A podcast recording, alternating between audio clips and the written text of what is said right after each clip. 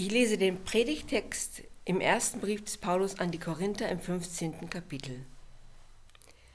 Wenn Christus gepredigt wird, dass er von den Toten auferweckt ist, wie sagen dann einige unter euch, es gibt keine Auferstehung der Toten? Gibt es keine Auferstehung der Toten, so ist auch Christus nicht auferweckt worden. Ist aber Christus nicht auferweckt worden, so ist unsere Predigt vergeblich so ist auch euer Glaube vergeblich. Hoffen wir allein in diesem Leben auf Christus, so sind wir die elendesten unter allen Menschen. Nun aber ist Christus auferweckt von den Toten, als Erstling unter denen, die entschlafen sind.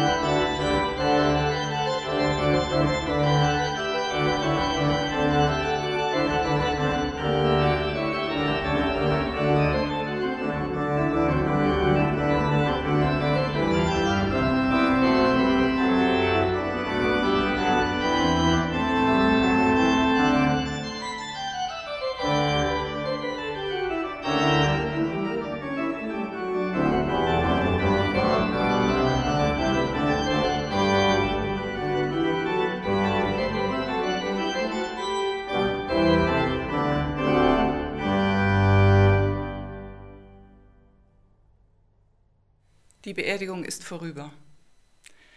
Die kleine Trauergemeinde hat sich gerade verabschiedet, ohne Händeschütteln auf Distanz mit einer Verbeugung. In Zeiten der Ansteckungsgefahr ist es nicht anders möglich. Das respektieren alle.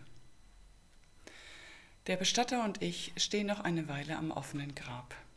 Er, so eine Trauerfeier unter freiem Himmel, kann auch ganz feierlich sein. Ich, ja, kann sie. Ehrlich gesagt finde ich sie fast noch besser als in geschlossenen Räumen. Und ich erinnere mich plötzlich an Beisetzungen in meinem Heimatdorf und erzähle dem Bestatter davon. Ich fand, so sage ich, es immer besonders ergreifend, wenn die Gemeinde am Grab sang, Wachet auf, ruft uns die Stimme. Dann wenn der Sarg abgesenkt worden war, schmetterten die, die singen konnten, dieses Lied mit aller Kraft. Es war wie ein Trotzlied, eine Kampfansage an den Tod. Wie zum Trotz wiederholt Paulus in seinem Brief an die Korinther immer wieder, Christus ist auferstanden und wir werden auferstehen. In Paulus Worten hört sich das so an. Hoffen wir allein in diesem Leben auf Christus, so sind wir die elendsten unter allen Menschen. Nun aber ist Christus auferstanden von den Toten als Erstling unter denen, die entschlafen sind. Damals wie heute glaubte ein Teil der Gemeindeglieder nicht an ein Leben nach dem Tod. Laut Umfrage einer Nachrichtenagentur glauben nur noch 6% der Deutschen an eine christliche Variante der Auferstehung. Da wird Paulus ganz gerade. Wenn ihr daran nicht glaubt, dann taugt der ganze Glaube nichts. Dann ist alles und sind alle verloren. Naja, denkt man, das ist typisch Paulus ein bisschen radikal.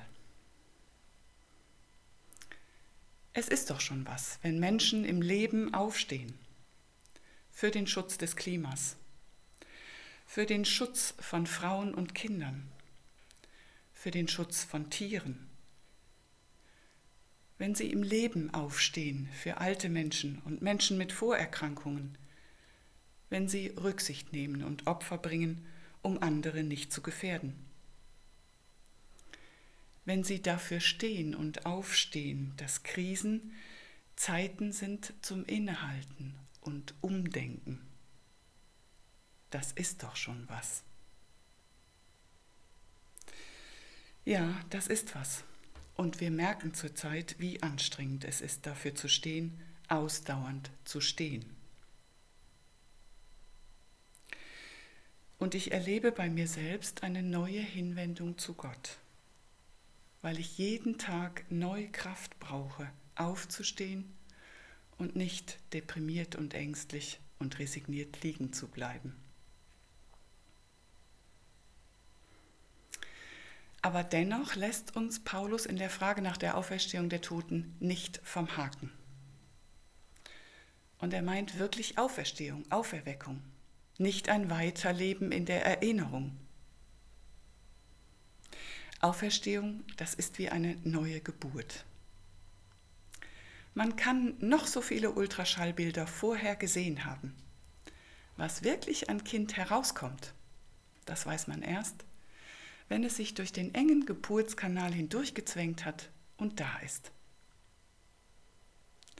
Was wirklich ist, wenn wir uns durch den Tod hindurchgezwängt haben, das werden wir erst wissen, wenn wir da sind. Aber dass da etwas ist, das ist für Paulus entscheidend, weil es darum geht, ob Gott wirklich ist, den wir nicht sehen, oder ob der Tod wirklich ist, den wir sehen. Der Tod, ein Schöpfungswunder Gottes, wie die Geburt. So verstehe ich Paulus. Und wie die Zwillinge im Bauch der Mutter sich im folgenden Dialog Gedanken machen über das Leben nach der Geburt, so macht uns Paulus neugierig auf ein Leben nach dem Tod. Weißt du was? sagt die Schwester zu ihrem Bruder. Ich glaube, es gibt ein Leben nach der Geburt. Was für eine Idee, erwidert er. Warum denn? Hier ist es doch so schön dunkel und warm und wir haben genug zu essen. Das Mädchen gibt nicht nach. Es muss doch mehr als diesen Ort geben.